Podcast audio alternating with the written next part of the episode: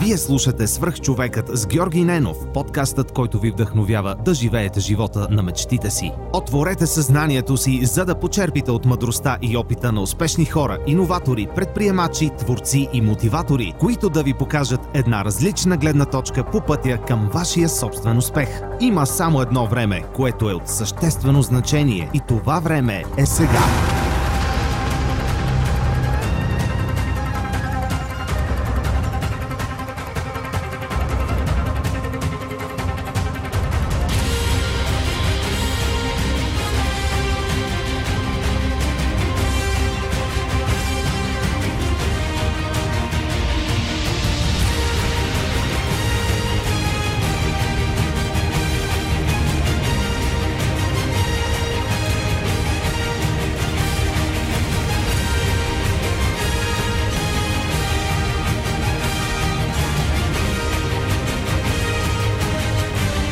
Здравейте, вие слушате свръх човека с Георги Ненов. Днес съм на гости на Любомир Русанов в Superhosting BG. Здравей! Здравей, Георги! Благодаря, че ме прие при теб и благодаря за това, че а, така се случи в нашите програми, че можем да, да отделим един час да създадем малко стойност за нашите слушатели, да им разкажем малко повече за теб, за историята на Superhosting BG. Първо искам да те поздравя за новото, за, новата, за тази сделка да придобиете още един български хостинг провайдер и така да, да разширите своята, ам, своята компания и Благодаря да ти пожелая успех. Благодаря. Моля да се представиш на хората, които по случайност може да не са чували за Superhosting BG. Здравейте, е, казвам се Любомир Русанов, управител съм на Superhosting BG, като по принцип ние сме двама управители с моя колега Метой Дойновски. А, ние сме от основателите на Superhosting BG през далечната вече 2005 година основахме компанията с, заедно с още трима човека. Общо сме пет основателя. И до сега развиваме, според мен, доста успешно нашата компания, като тя е насочена основно за българския пазар към момента екипа, заедно с този на HostBG, тази година ще достигне до около стотина човека в, в България. Как стана така, че създаде заедно с твоите колеги Superhosting BG? Какъв е пътят ти, който обославя това решение и а, тази постъпка? Да. Да, много обичам да разказвам тази история. А, по принцип аз а, учи, съм учил в техническия университет, но така малко не ми беше много интересно това, което учех. Учех, учех а, авиация и а, реших да се занимавам с програмиране. Това ми беше от малък мечтата, с компютри, справец 8, 16, много такива неща съм правил, програмирал съм. Хора съм на курсове, там по соца имаше разни дори такива извънкласни дейности и а, реших, че в крайна сметка ще се намеря работа като програмист, макар че никога не бях занимавал професионално, нито го бях учил професионално. Четях доста, бях чел доста неща, бях се правил някакви домашни програмки, но нищо професионално по стечение на обстоятелствата и с малко дори повече късмет, още тогава, като говорим това е 97 или 98 година, имаше глад за програмисти, нали, сега е в пъти по-голям.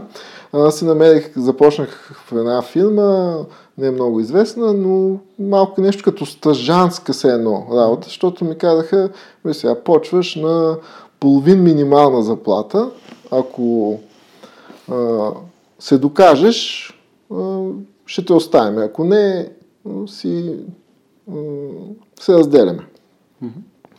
И аз през този месец, първия, който бях там, ми дадоха една задача да реализирам и аз се справих и съответно ми оставиха. И продължих там да, да правим различни софтуери, основно ориентирани към някакви фирми, някакви, за да някакви държавни учреждения. И така влязох в IT сферата, да го кажем. Като през цялото това време аз си учих и четях, нали, за да ставам по-добър софтуерен разработчик. в един момент ръководих и някакъв малък екип, още, общо бяхме 3 или 4 човека. А, след това продължих и в други фирми и се запознахме там и с Методи, който сме сега управители. И а, решихме след още известно време, че някакъв собствен бизнес трябва да, да правим. А, като започнахме, тогава беше много популярно, 2000 и някоя година, а, с аутсорсинг. Нещо като аутсорсинг. Той доста печелившо беше тогава и сега също не е лошо, но тогава беше доста печелившо, защото разликата в заплати беше още по-голяма. Между това, което са склонни да плащат в Западна Европа и това, които са бяха заплатите, които се възприемаха за високи заплати в България. Така набрахме някакъв начален капитал 2003-2004 година и а, се чуехме нещо друго още да правим, защото някакси това да работиш само за някакви чужди проекти, рано реализирайки до някъде и чужди идеи, да ти влагаш нещо от себе си, но в крайна сметка поръчката идва от някой друг. А, и решихме, че искаме да правим нещо собствено, нещо, което наш, клиентите да са директно наши, иначе си анонимен малко или много. Някой ти плаща да реализираш проекта и, и си до там. Трябва да търсиш през това време друг проекти или други проекти. И а, с, пък с едни други приятели бяхме направили една хостинг компания за щатите, така съвсем на майтап. Нищо не стана с нея, обаче от тогава с методи имахме някакъв опит в хостинг. За предлагане на хостинг. Тоест, ние преди това, се вика, знаехме какво е домейн, нали, ама в общи ни много не бяхме наясно. Та, покрай това е, че имахме и някакви клиент в България си бяхме намерили, не трябваше някакъв хостинг в България. Получихме и пазара и видяхме, че реално няма, нямаше много голяма конкуренция. Реално HostBG бяха най-големите, така доста изпъкващи пред другите и няколко други по-малки компании. И си викаме, да, ще започнем да правим хостинг. И ние като някакви хора, които са и до някъде IT хора, си викаме, то това е много лесно. Слагаме, инсталираме два сървъра, един бекъп и а, почваме да го продаваме. Съпорт ще справим. И ние то няма много съпорт. Ние ползвахме вече някакви хостинги и ние практически не сме се обръщали към съпорта, защото всичко се оправихме сами. И към съпорт няма да има. Да, да, обаче стартирахме, почнаха първите клиенти, реално на, на четвъртия ден от стартирането на сайта имахме вече първия клиент, което нас много, много се зарадах и направо беше просто да, песни, танци. Не очаквахме, нали, защото съвсем нов сайт и ем, започнахме. Почнахме и с маркетинг, позициониране, поетапно, като отначало ние си правихме всичко. Ние си бяхме и сапорт, ние си бяхме и програмистите, които разработвахме, всичко правихме с другите ни колеги съдружници. И видяхме, че всъщност това е много готино. Междувременно продължихме да имаме и още аутсорсинг, още известно време, защото все пак суперхостинг нямаше достатъчно постъпление за да се издържаме, но реално през 2006 някъде прекратихме другата аутсорсинг дейност и се фокусирахме само върху 2006, края на 2006 или началото на 2007, ще излъжа точно вече, не си спомням, но там някъде и се фокусирахме само върху суперхостинг, почнахме да увеличаваме и екипа и така, потръгнаха нещата. Супер. Значи, от 5 души в края на 2006 година до над 100 към настоящия момент на записването на интервюто. Това е над 20 пъти. Доста сме се увеличили. да. М- наистина, може би точно, точно това, което ти разказваш е нещо, което искам да, да, да показвам повече и повече в подкаста, защото това е позитивният пример. Да, да създадеш нещо свое, да работиш за него, да се концентрираш върху важното, т.е. да, да оставиш аутсорсинга, защото това не е това, което искаш да развиваш, да развиваш нещо свое и в един момент с постоянство да достигнеш до, до такива резултати, каквито имате вие. М- като образование много ми хареса, че каза, че се заряза авиацията заради програмиране. Повечето хора, които занимават с авиация, го правят, защото това им е от детска, детска мечта. Пък ти каза, че си учил авиация, обаче си имал детска мечта да станеш програмист. Да. А, в момента доста актуално е да си говорим за образование и най-вече образованието на програмистите, което позволява да то да е малко self-education. Какво мислиш ти за конвенционалното образование в България от гледна точка на човек, който управлява бизнеса и от гледна точка на, на студентите, които търсят начини да се реализират? Кое е по-добрия вариант да се насочат към а, конвенционално, към ФЕМИ, към учене на теорията на програмирането или по-скоро практически курсове, вече и в Udemy има страшно много обучения. Кое е по... Значи за мен образованието някакси е непрекъснат процес. Малко наистина някакво се фокусират. Абе, то средното образование е много зле. Висшето образование то е още по-зле. Едва е нещо едно. Ти учиш и като спреш да учиш, почваш работа и спираш да учиш. Някакво, mm. на момент така, много грешна наглас се създава. То всъщност ти като завършиш нещо, ти всъщност разбираш колко много още имаш да учиш. Аз за мен поне е така. Конвенционалното образование, особено в България, сега няма какво да се кривим душата, да го кажем по-меко, има много какво да се подобрява. А, както и във всичките му степени, както и в основно, основната част, както и в средното образование и в висшето образование. Сега нямам някакви пълни наблюдения, сигурно Наков много по-добре може да се изкаже по темата, но а, много са остарели и закостенели някои неща. И липсват някакви основни науки или, да не му кажем науки, някакви основни насоки, които не се учат, а трябва да се учат според мен деца от първи клас. Липсва психология. Под каква... Психология се учи много изолирано. Липсват финанси. Хората елементарна финансова грамотност нямат. Виждаш, не знам как е в Германия, но тук в новините масово журналистите говорят за приходите му казват печалба, на печалбата за тях е всеки стотин, която влязва в фирмата, вече е печалба, което за съжаление не е точно така. И а, виждаш с а, тези бързи кредити, после хората вземат 100 лева, после трябва да върнат 300 и това, или 300 и това било измама. Да, ма ти не, го, не гледаш ли какво подписваш, нали? Те сте написали 20%, а, 60, не, 160% ГПР. Е, значи, да, не знаеш какво е ГПР обаче. Та, трябва да, учи, да има финанси. Трябва да има много повече работа по soft skills в училищата, особено за децата, които са още малки, защото това много би ги отворило, много би ги развило. Във всякакъв, всякакъв аспект. Та, те неща липсват. Все още се набляга на зубренето много, което е кофти. А, защото ти можеш да го назубриш, да изкараш там някаква оценка на матура, на не знам си какво. Това обаче не въобще не означава, че това си го научил и още по-малко означава, че можеш да го прилагаш в реалния живот. Напълно съм съгласен с теб. Даже точно ти като каза, че а, зубрим, всъщност в моето съзнание беше да зубрим, защото трябва да изкараме една оценка. Да. И това ме връща в моето образование в гимназията, където моя преподавател по философия беше казал, че шестица в бележника не значи шестица в живота. Да. И двойка в бележника не значи двойка в живота.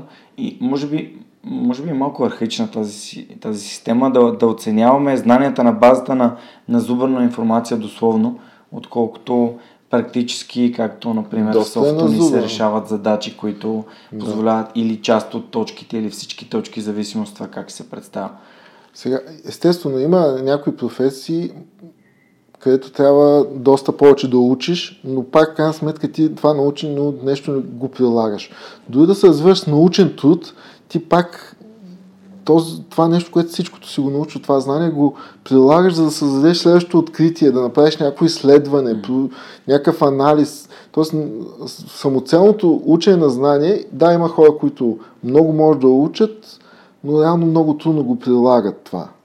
Докато в живота, както казвате за реализацията, бях чел едно проучване, в което точно бяха много основано го написали, че всъщност хард знанията, те, които учиш, твърдите знания, са много малко вземат участие в това да дефинираш един човек като успешен. Нали? Колкото и това вече да е условно, какво значи човек да е успешен, нали? защото най-щастливите хора какви бяха в Африка или в Куба, където дохода на седмица е 5 долара на, на седмица.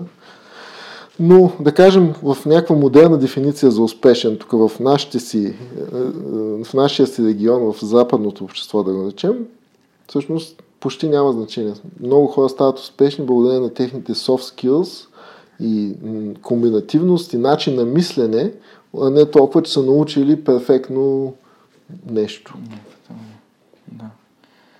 Напълно съм съгласен с теб. Аз също мисля, че изобщо не се обръща внимание на soft skills, пък м- м- чисто теоретични. Аз не, си, не се сещам за нито един човек в съвременното общество, който да е чисто успешен благодарение на, на своите, само на своите знания. Да. Нито Стив Джобс, нито Илон Мъск, нито а, хората, които са пример, се дават за пример.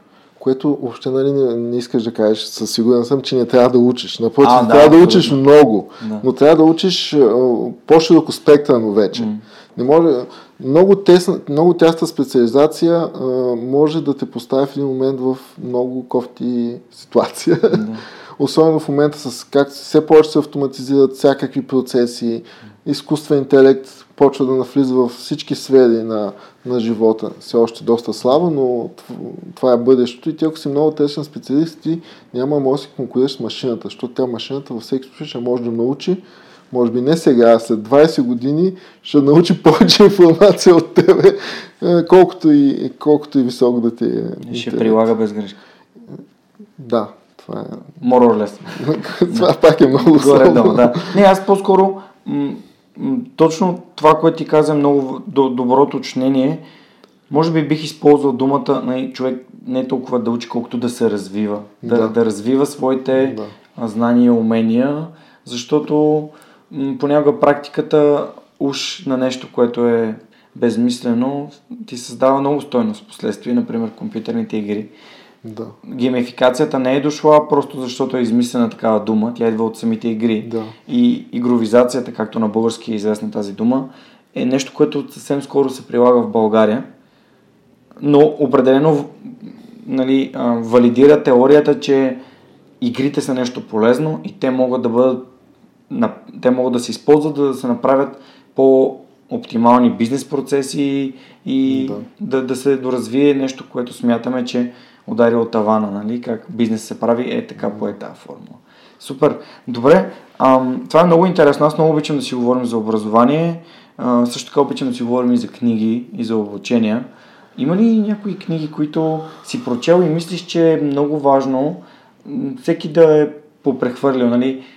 Попрехвърлил някоя и друга страничка, например, както каза, че никой не разбира от лични финанси, естествено главата ми излиза на Робърт Киосаки, богат татко, беден татко, например. Тази не съм чел да се да. знае. Okay. Аз наскоро я прочетох. Интересно ли е? Ами... Доста, доста критики имаше към нея по разни места. Да, обаче ако, ако можеш да се поставиш в, от гледната точка на човека, който е написал, казвайки м- хипотетично създавайки ситуацията, в която имаш двама души, които те обучават как ти да станеш успешен в собствения си живот. Един е бедния баща, който е научен работник с добро образование, с диплома, с всичко, който обаче има много оправдания и няма контрол на живота си. Той казва, държавата е виновна или кой си виновен а пък другия е богатия баща, който уж е безкруполен, уж е еди какъв си, но той те учи на това как да бъдеш активен, как да се развиваш, как да, да. Как да инвестираш в активи, не в а, пасиви и не да. само да си харчиш парите, да. а да караш парите ти да работят за теб. И изведнъж си казваш, това е до, доста интересен начин на, на, на поднасяне да. на самата концепция. Ще я прочита сигурно в списъка ми е, не много напред. Не много. А, значи, наскоро четох една книга, която беше за... Виж как съм забрал заглавието. Mm. На български беше... А, разказваше за различни много използваше лични истории на различни успели хора, не само, и то не толкова съвремени, ами за Бетовен, за, mm-hmm. за ако ще за Ancient, от древността различни лидери, по какъв начин а, са успели нали, да да станат това, което са. И а, много се говореше, че всъщност няма как да станеш много добър в това, което си, без а, много бързо. Тоест не може да очакваш, аз сега правя нещо и отутре ставам Стив Джобс. Yeah. Ами, много всички примери, които почти иллюстрираше автора, бяха, че средната продължителност между 10 и 15 години. Нали, за, моля? Изключителните на Гладуел? Не, не. Защото той там има теорията с 10 000 часа, които по 4 часа на ден правят 10 години. Споменаваха е тая теория, да, за 8000 часа, нали, аз съм я чувал, която между другото според мен си е доста вярна. После мога ти я пратя, съжалявам. Няма проблем, ще публикувам. Много, много ми хареса, много ми хареса. Говори се и за емоционалната интелигентност и за а, други тип видове интелигентност. Всъщност книгата, да, сетих се, майсторството се казва. А, Мастери на Робърт Грин. Да. Аз да. се наскоро да. прочетох. Страхотна много, книга. Много хубава книга, да. На български обаче четох, ще ми по, по-бързо някакси ми се, се случва четенето mm. на български. И а, много ми хареса. Та, такива книги обичам да чета за финанси, но там финанси по-скоро не в този смисъл, които са по-популярни сега как да инвестираме на борсата, yeah. в биткоин и така нататък, ами по-скоро за как да предприятието, фирма, в която работиш, да е по-ефективна, по-инбаунд нали, в, в компанията, не толкова тип фонд или някакъв инвестиционен банкер нали, в, в тази посока. Ако мога да кажа, просто търсиш книги, които могат да те развият като лидер, който си в организацията, която си, как да, да приложиш на или да разбереш различни гледни точки по разни. Да, да. Много интересно. Супер. Та, такива, за, за съжаление, ми остава малко време да чета. Мисъл, в офиса, децата, и накрая вече на време можеш за 2-3 часа да почетеш малко. И то не всяка вечер, така че старая се все пак да чета доста, колкото мога повече. Аз също в момента на Ваксон, сигурно бях пропуснал 10 на години в четене на стойностни книги. Не знам какво съм правил. Не, не, не, не знам къде съм ходил, какво съм правил, обаче книгите, които прочетах за последната една година, аз от началото на тази година съм прочел около 30. И то да. а, от типа на, на Мастери, да. а, The, The One Thing на Гари Келър. Фантастична да. книга. На Киосаки прочетох. Да. Най-богатия човек във Вавилон. А, такъв тип литература, която наистина ти дава знания за проблеми, които са разисквани от хора, които са доста по-опитни, мъдри, за, да. Както моят приятел Стилян Запорожанов обича да казва, ти за 20 лева си купуваш книга, която ти дава стойност, която автор е трупал за 20, 30, 40 да. години. Това е инвестиция, която винаги може да ти се върне. Просто всяка книга може да ти даде решение на, на много проблеми, но да кажем, че ти реши един проблем, който изкарва много повече пари от, от тия 20 лева. О, да. И въпреки това не четем чак толкова много книги, ми се струва. Не четеме, да. Много сме облъчени информационно. Да според мен и някакси на момент ми се струва, че мозъкът се претоварват. Мисля, ти да искаш да четеш някакси не можеш да поемеш. Ми се е случило да чета, чета след някакъв много натоварен ден и в края нищо не си спомня това, което съм връщаш. И почна го чета пак на следващия ден, просто защото целият ден някакви случила се някоя статия бързо, нали, а, някакви казуси си решавал в работата, и а, във Фейсбук нали, си скролнал, там те залива една нон-стоп вълна. То вярно, че по твое желание, ама някакси си намираш оправдание. Има две неща. С Фейсбук зле, без Фейсбук пак зле, нали? Да. И а, да, просто го прочиташ пак. Всъщност, това е нещо, което ми се случи доста често преди. Не можех да се запомня какво съм прочел. Обаче, откакто прочетох 4-часовата работна седмица на Тим Ферис, имаше едно много готино послание, един експеримент. Казва се а, информационната диета. Всъщност, идеята е да не четеш книги, да не гледаш телевизия, за да можеш да ограничиш достъпа на информация към мозъка ти и да, да се концентрираш върху нещата, които са ти важни. Да. И той казва, ако сте някъде и все пак нямате търпение да разберете нещо, което се е случило, просто питайте сервитьора в заведението, където сте седнали. Случило ли се нещо в света, за което трябва да знам?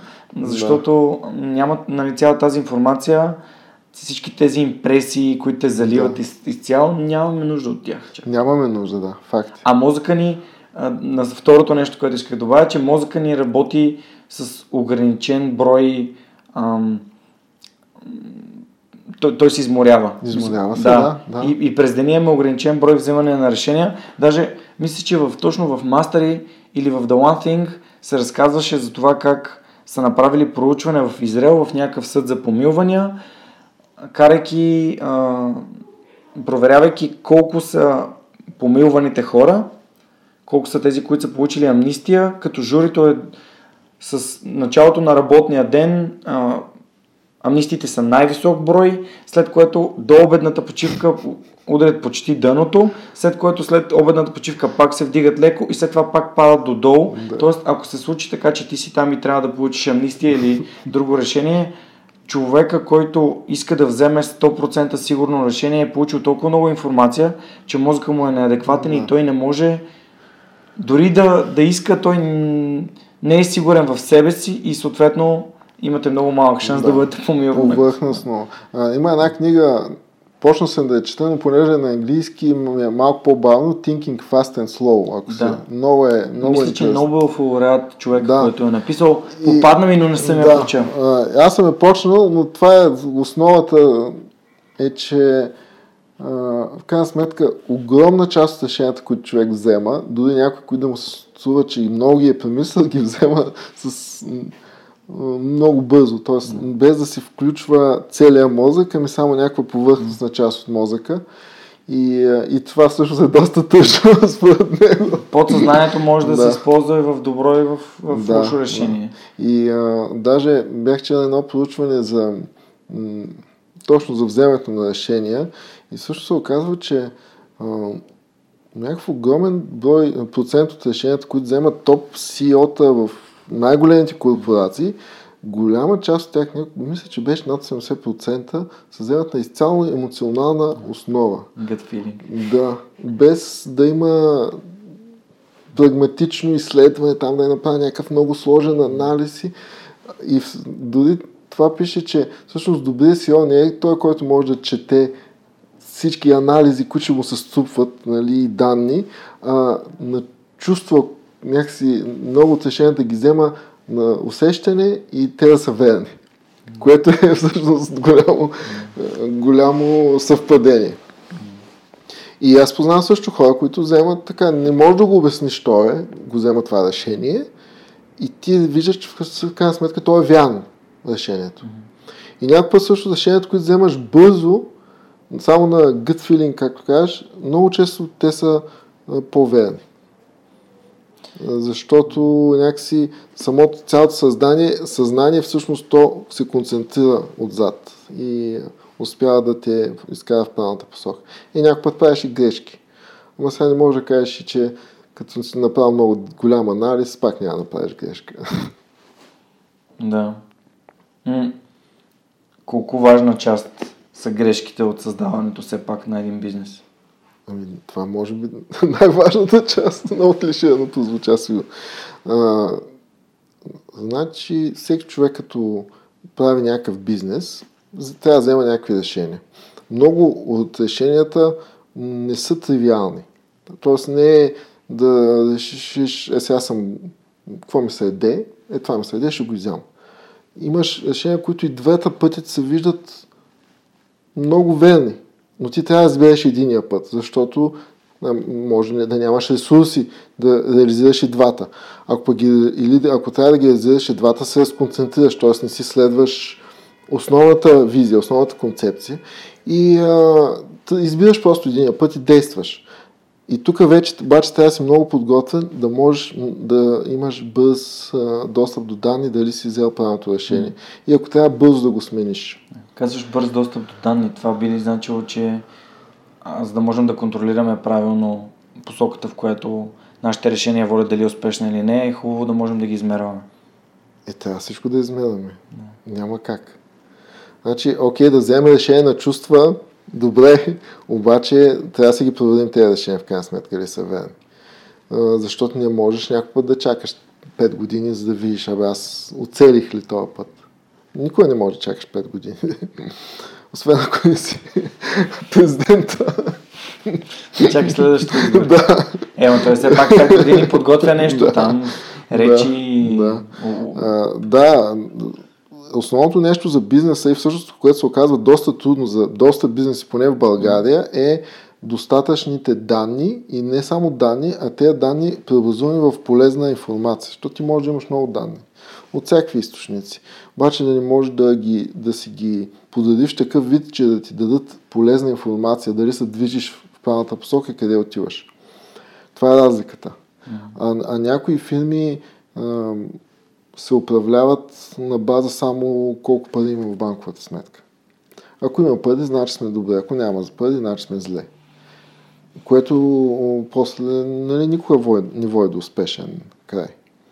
Знаеш колко фирми и съм си говорил собственици, които а, не знаят какво е ОПР. А вика, това е счетоводство, там мен не ме интересува. И викам, човек, как не те интересува? Как си виждаш колко ти е печалбата, колко ти е, са ти разходи за амортизации, за това маржини. Еби, да. А, това са някакви счетоводни глупости. Аз нали виждам колко пари ни остават края на месеца. Ама Искаш така, ако си управляваш бизнеса, той никъде няма да стигне. Искаш да кажеш, че все пак е важно за един човек, който управлява бизнес, да познава детайли нещата, които се случват, но също така да може да вижда и голямата картина на това на къде води този бизнес. Преди всичко трябва да вижда голямата картина, но някои процеси, особено като е фаундър, някои неща трябва в детайли. Особено фаундърите няма как да не се знаят нещата в детайли. Защото ти визия за това къде отиваш е в тебе. Друг не я знае в общи линии. Докато ти не обясниш на света.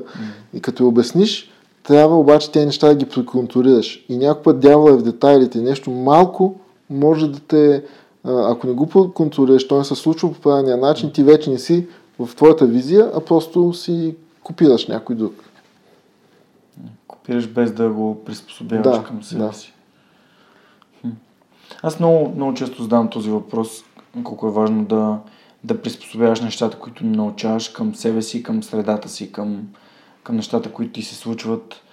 А, защото м- копирането само по себе си не е лошо. Не е лошо, да. Обаче, ако можеш да развиеш това, което ти си копирал, да го поднесеш по, по по-добър начин, по-качествено, за да, да създадеш добавена стоеност към него, за да може това вече да е твоето нещо, то не е копирано подобрената да. идея не е копиране. То всяко нещо е подобрение на нещо друго. Тоест почти няма нещо в света, което не е някаква еволюционна или някаква да, еволюционна стъпка, но пак е, тя има някаква основа, която е преди това е имала альтернатива.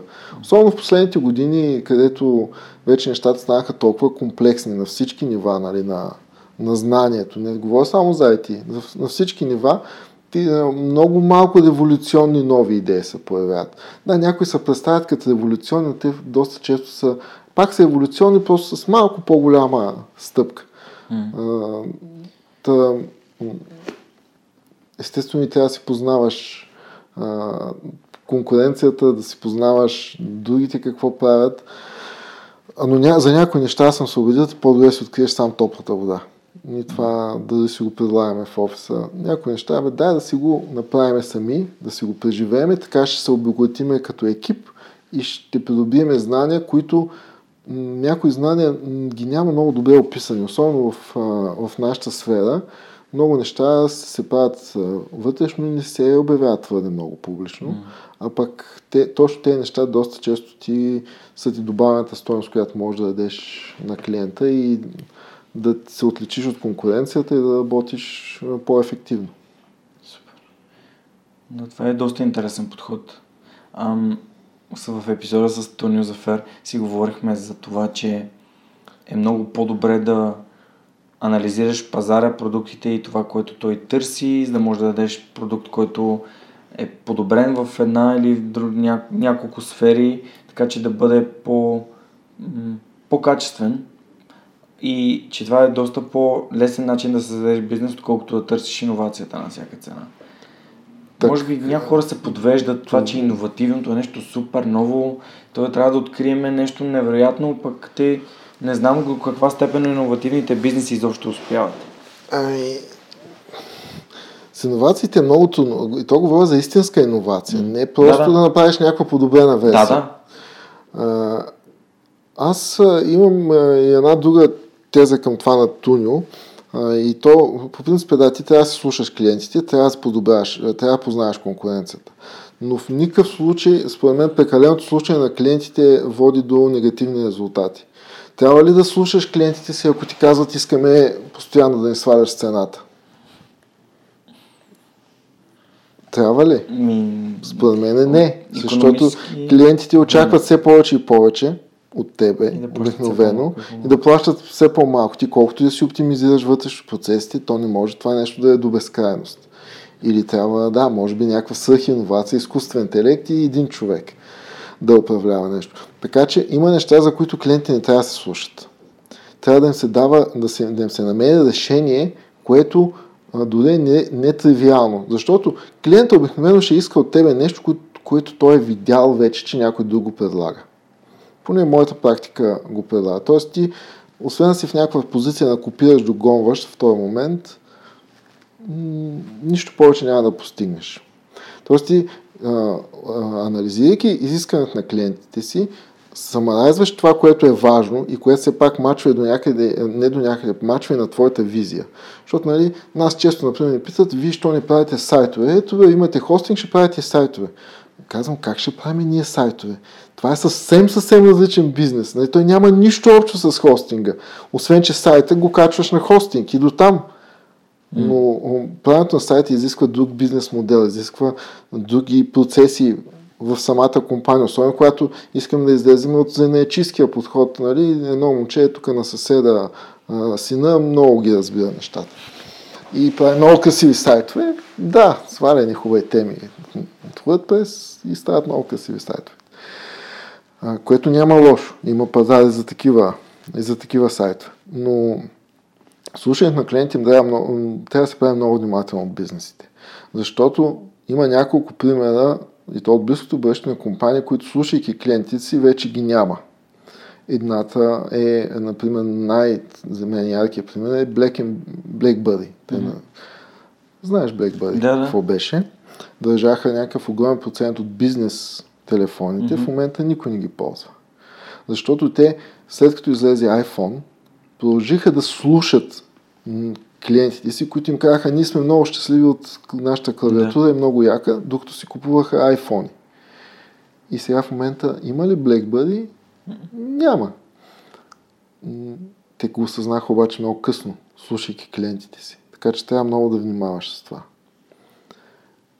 Клиента трябва да се слуша, но не значи, че трябва да му отговориш по неговия начин. Тоест ти трябва да намериш начин да му отговориш на неговите очаквания, но по иновативен начин, който да те изкара с една стъпка пред конкуренцията.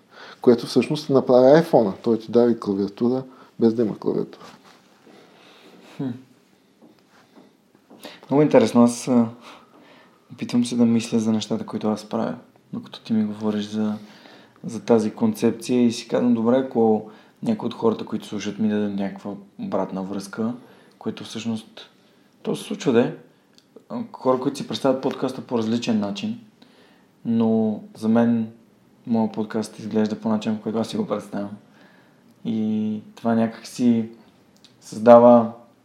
Не е много удобно да им кажеш, не, това не е добра идея, по-скоро как да запазиш автентичността на собствената си идея и да продължиш да им даваш стоеност по твоя начин. А. Интересно. Аз много се замислям. Между... За мен е в крайна сметка визията ти, това, което ти искаш да правиш, трябва да е с най-големия приоритет. Mm. Защото ти си човека, който ще го развива това нещо и който иска да направи и някаква промяна, да вкара нещо от себе си. Няма как да вкараш нещо от себе си, ако просто изкопираш нещо друго. Не, че няма много успешни copycat бизнеси. Нали, ето си Samsung. Нали, те реално заимстват от iPhone, правят, сега дали по-добро, дали по-лошо, правят нещо много добро също, което става също много популярно. Но в крайна сметка иноватора все още е Apple в този сегмент. Въпреки, че някои Android устройства, аз съм леко пристрастен, по принцип по-вече фен на Android, нали, някои Android устройства са много по-яки от iPhone, но все още Apple са иноватора. Те са позиционирани като иноватора, а не Samsung. Mm. Поне в България така сега нямам 100% наблюдение. Но в крайна сметка хората а, като седиш в социалните мрежи и сайтовете, като има събитие на Apple, то е страхотна новина. Като има събитие на Samsung, е много хубаво. Браво на тях. Да, може би позиционирането на да, пазара е тотално различно. Така е, така е. Аз ще дам един много прост пример, може би най-най-правилният. На нашия сайт, на SuperHosting.bg, няма контактна форма. Никога не е имало контактна форма.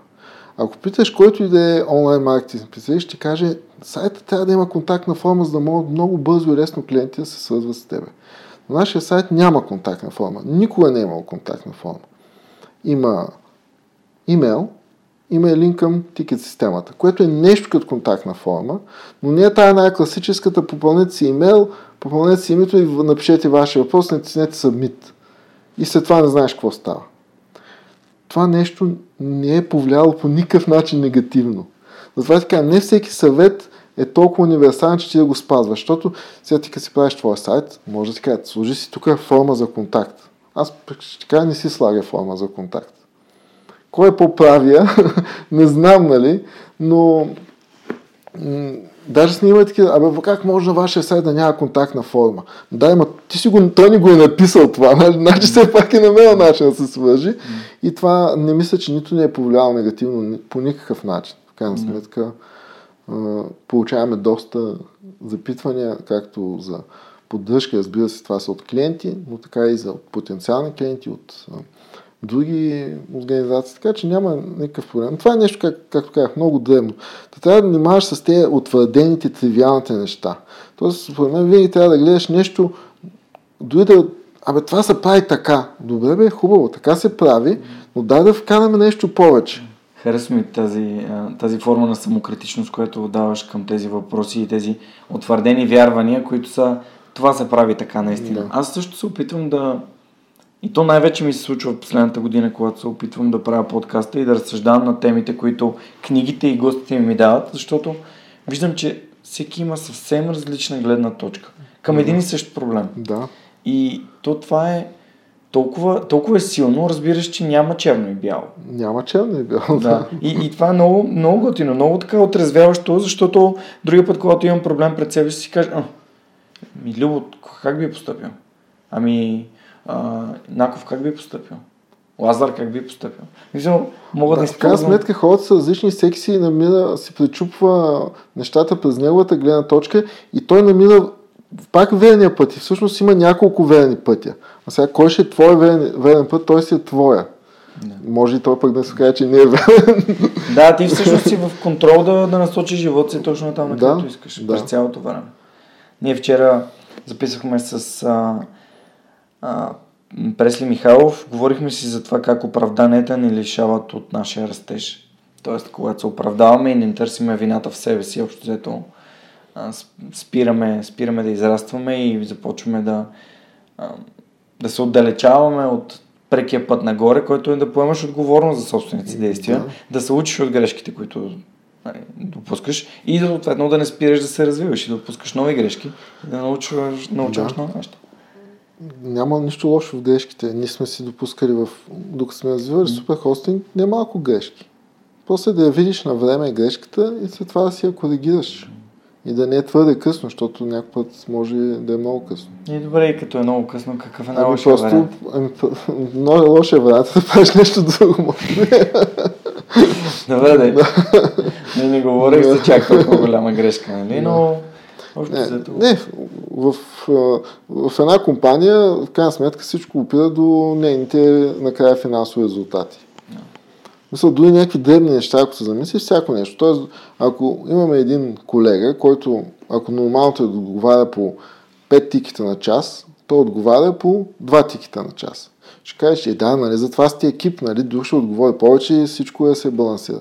Да, няма, ако погледнеш дългосрочно, този човек ако две години, ако а, отговаря така, а, това ще ефектира, че като се увеличи работата, другите колеги няма да успеят да компенсират неговото а, това, че той не работи достатъчно добре, ще трябва да се назначат други колеги, което вече ти вече виждаш веднага директния финансов ефект. Mm-hmm. Ако преди това не си виждал, защото вече си има изградени екипите, тъй че тези хора получават заплати, когато в момента, в който назначиш нов човек, за да компенсира работа на другия, веднага виждаш, че това афектира финансово компанията. А в крайна сметка, поне това в България е някаква мъсна тема, как компании, едва не, че компаниите, трябва да има компаниите, трябва да плащат заплати, но не трябва да имат печалба.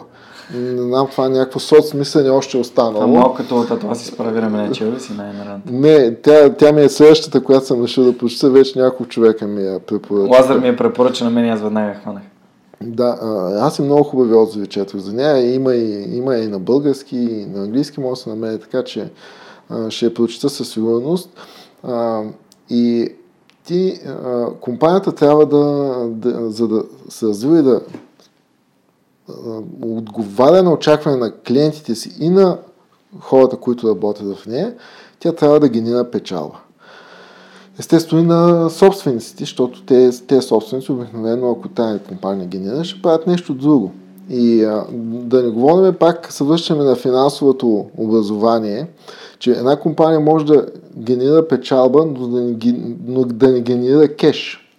Което на много малко хора им е известно реално, че има такава ситуация, както има обратната. Компанията може да е, на загуба, но пък да има кеш. Нали, така че в компаниите по един от начин всяко едно действие се свежда до това колко е ефективна тя. Всяко едно действие на всеки един човек. И, а, и обикновено тези действия те вече са случили, т.е. ти като си гледаш финансови резултат, те нещата вече са минали. Тоест, грешките, които са допуснати или неефективностите, които са допуснати, ти трябва да ще ги видиш евентуално малко по-късно. И винаги имаше някаква инерция и, и след за да ги поправиш. Така че, затова казах и преди, ти трябва много да имаш достатъчно бърза и надежна информация, така че да можеш да си виждаш грешките от по-рано. Защото ако чакаш да ги видиш в оперето в края на годината, най-вероятно ще, ще, ще е късно. Да. Много ми харесва твоята перспектива. Просто доста така, по доста директен начин адресираш такива проблеми, които могат да, да развалят изобщо иллюзията на хората, че бизнес се прави толкова лесно и че просто трябва да гледаш една печалбичка, която дали организацията ти е на печалба или не. Ако, което е много важно. Аз го казах, ако гледаш само колко ти оставя в края на месеца банковата сметка, по-добре не се занимай с това. По-добре да си намери работа. Особено в момента в София няма да имаш никакви проблеми. Да. Супер. Ами, не, говорихме си за образование, говорихме си за книги, говорихме си за бизнес, за, за уроците, които ти си научил. А все пак, има ли някакъв урок, който си научил, изграждайки тази компания за вече 10 години? Някой, който ти се откроява страшно много и е бил един от тези моменти, в които си казал Абе, как може да не съм се сетил по-рано за нещо? Мисля някаква идея, ако ти идва на ум, някакво решение или...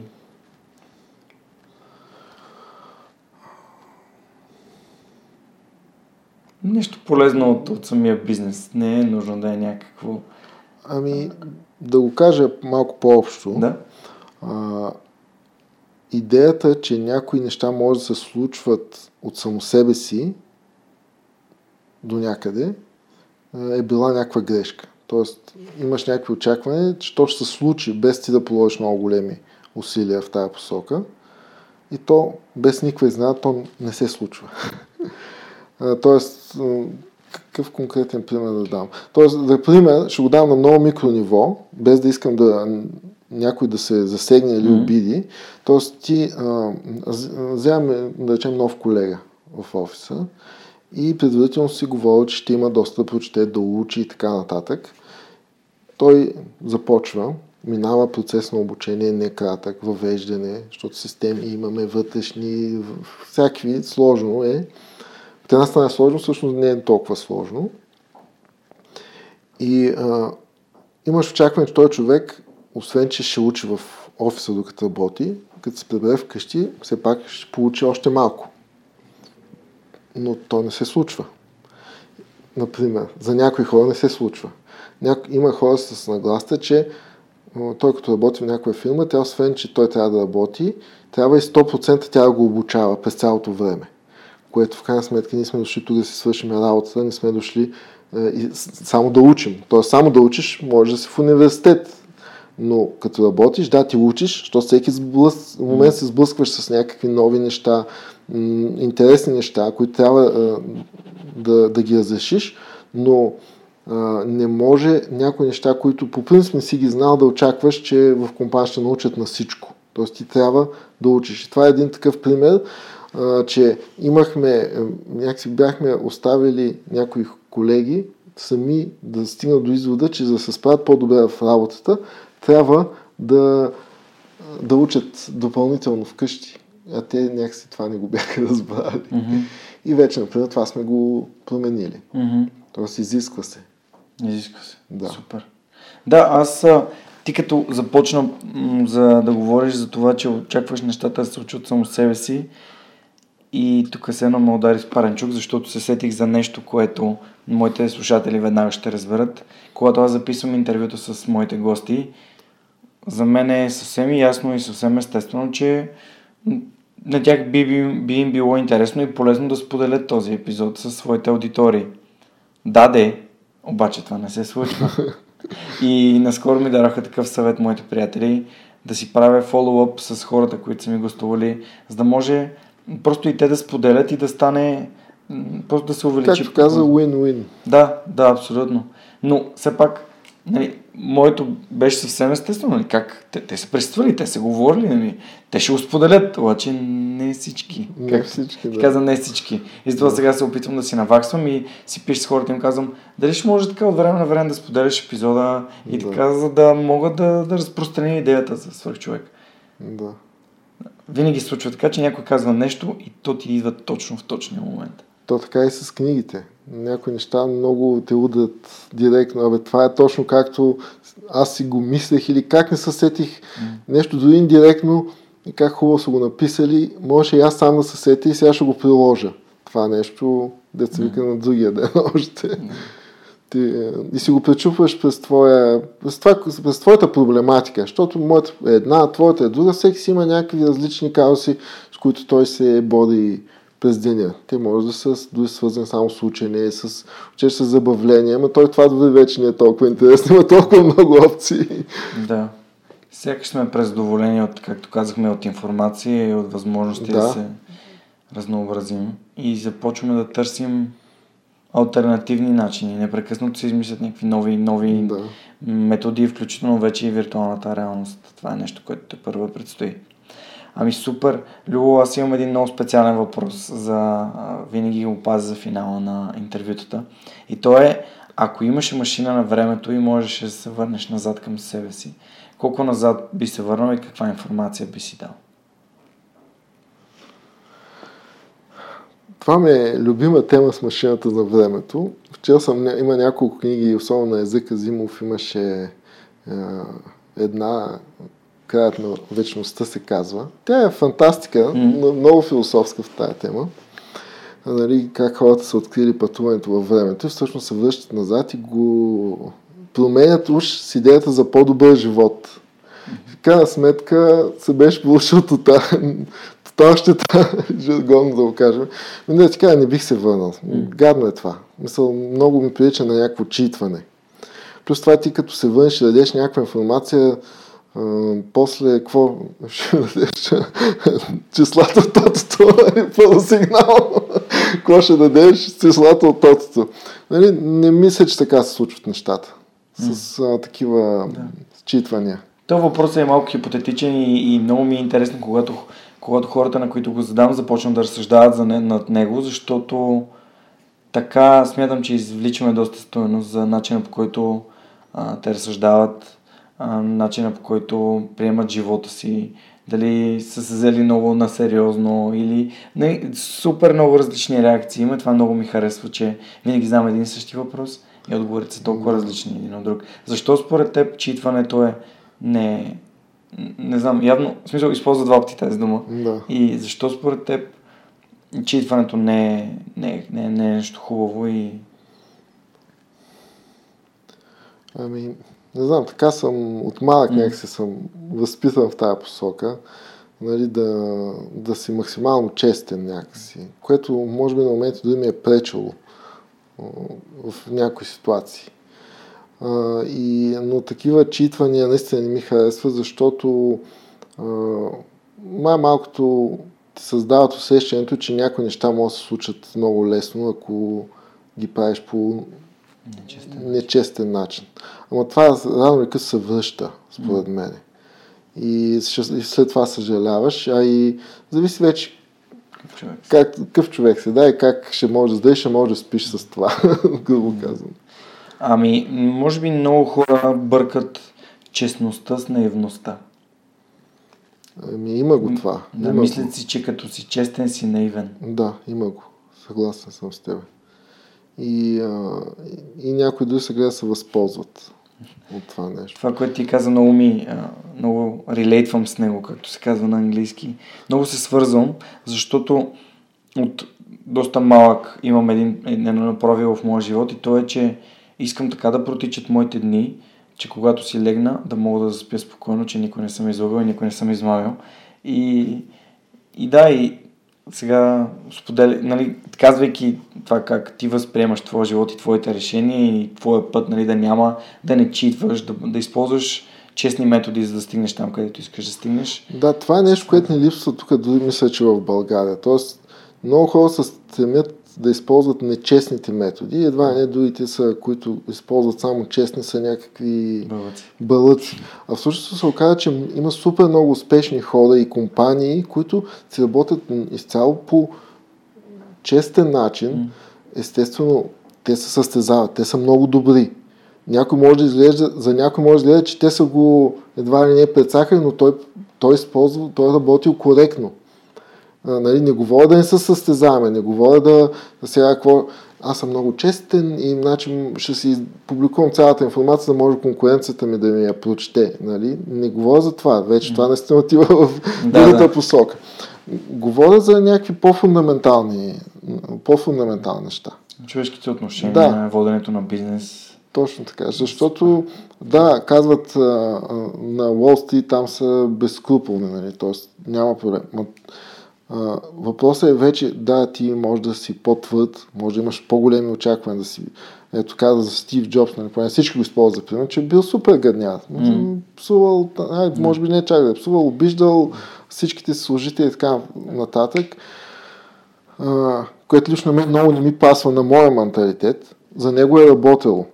А, но със сигурност съм забелязал, че някой път, ако си по-твърд с някой човек, дори леко да го засегнеш, доста често това той ти е благодарен за това.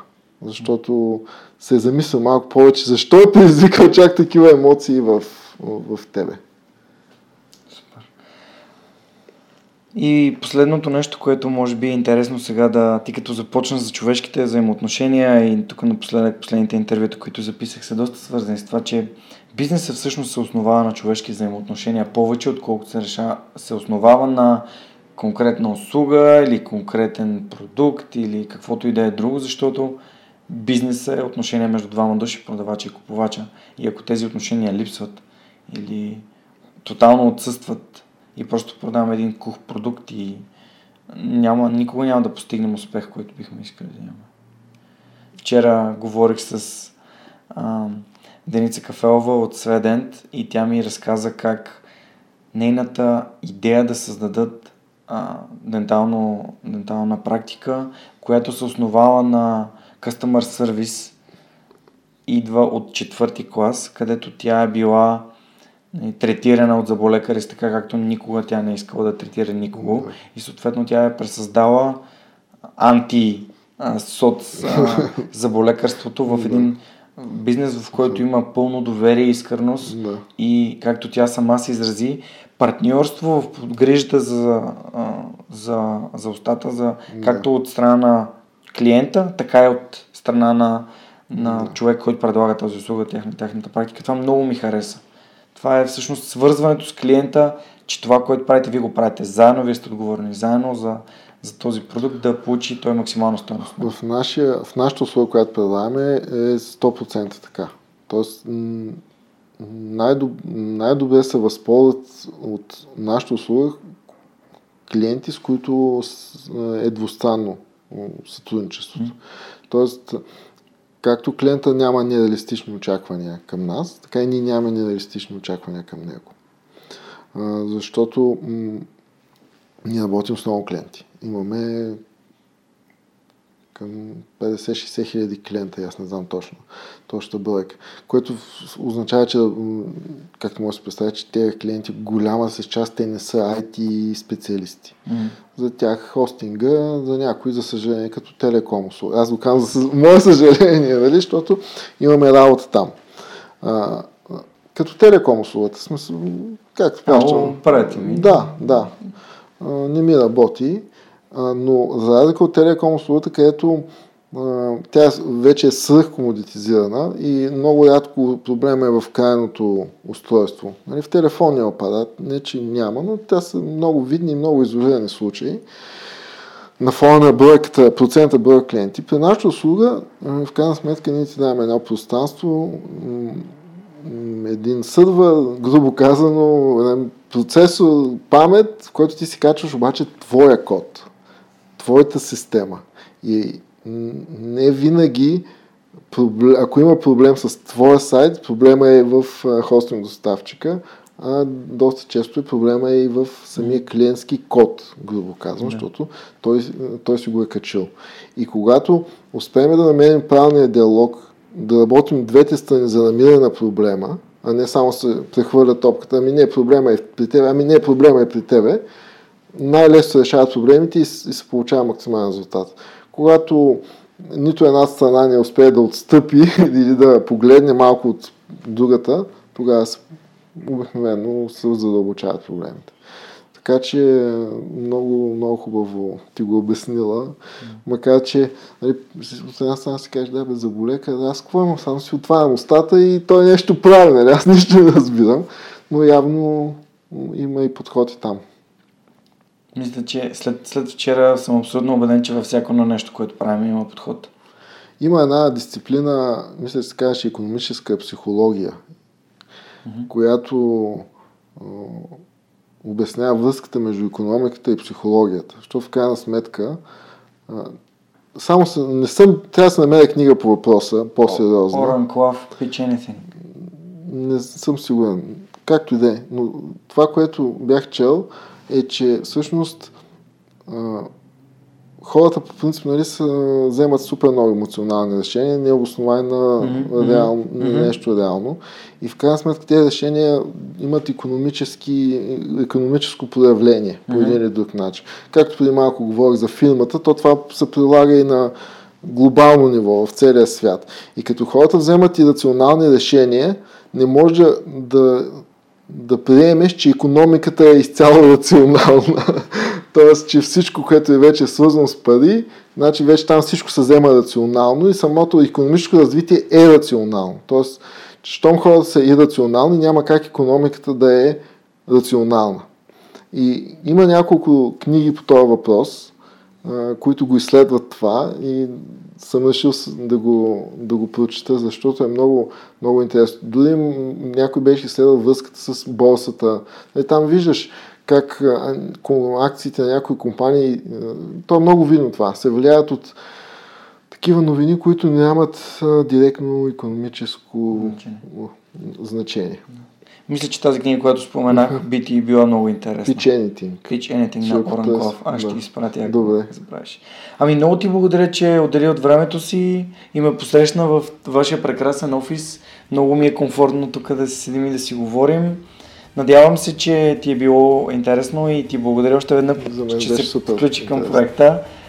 Надявам се в бъдеще също така да, да продължим да, да радваме хората в България, да развиваме бизнеса, да сме проактивни а, и както аз, така и вие да, да показваме чрез личния си пример, което е мотото на свърхчовека, да, да водим хората чрез личния си пример напред.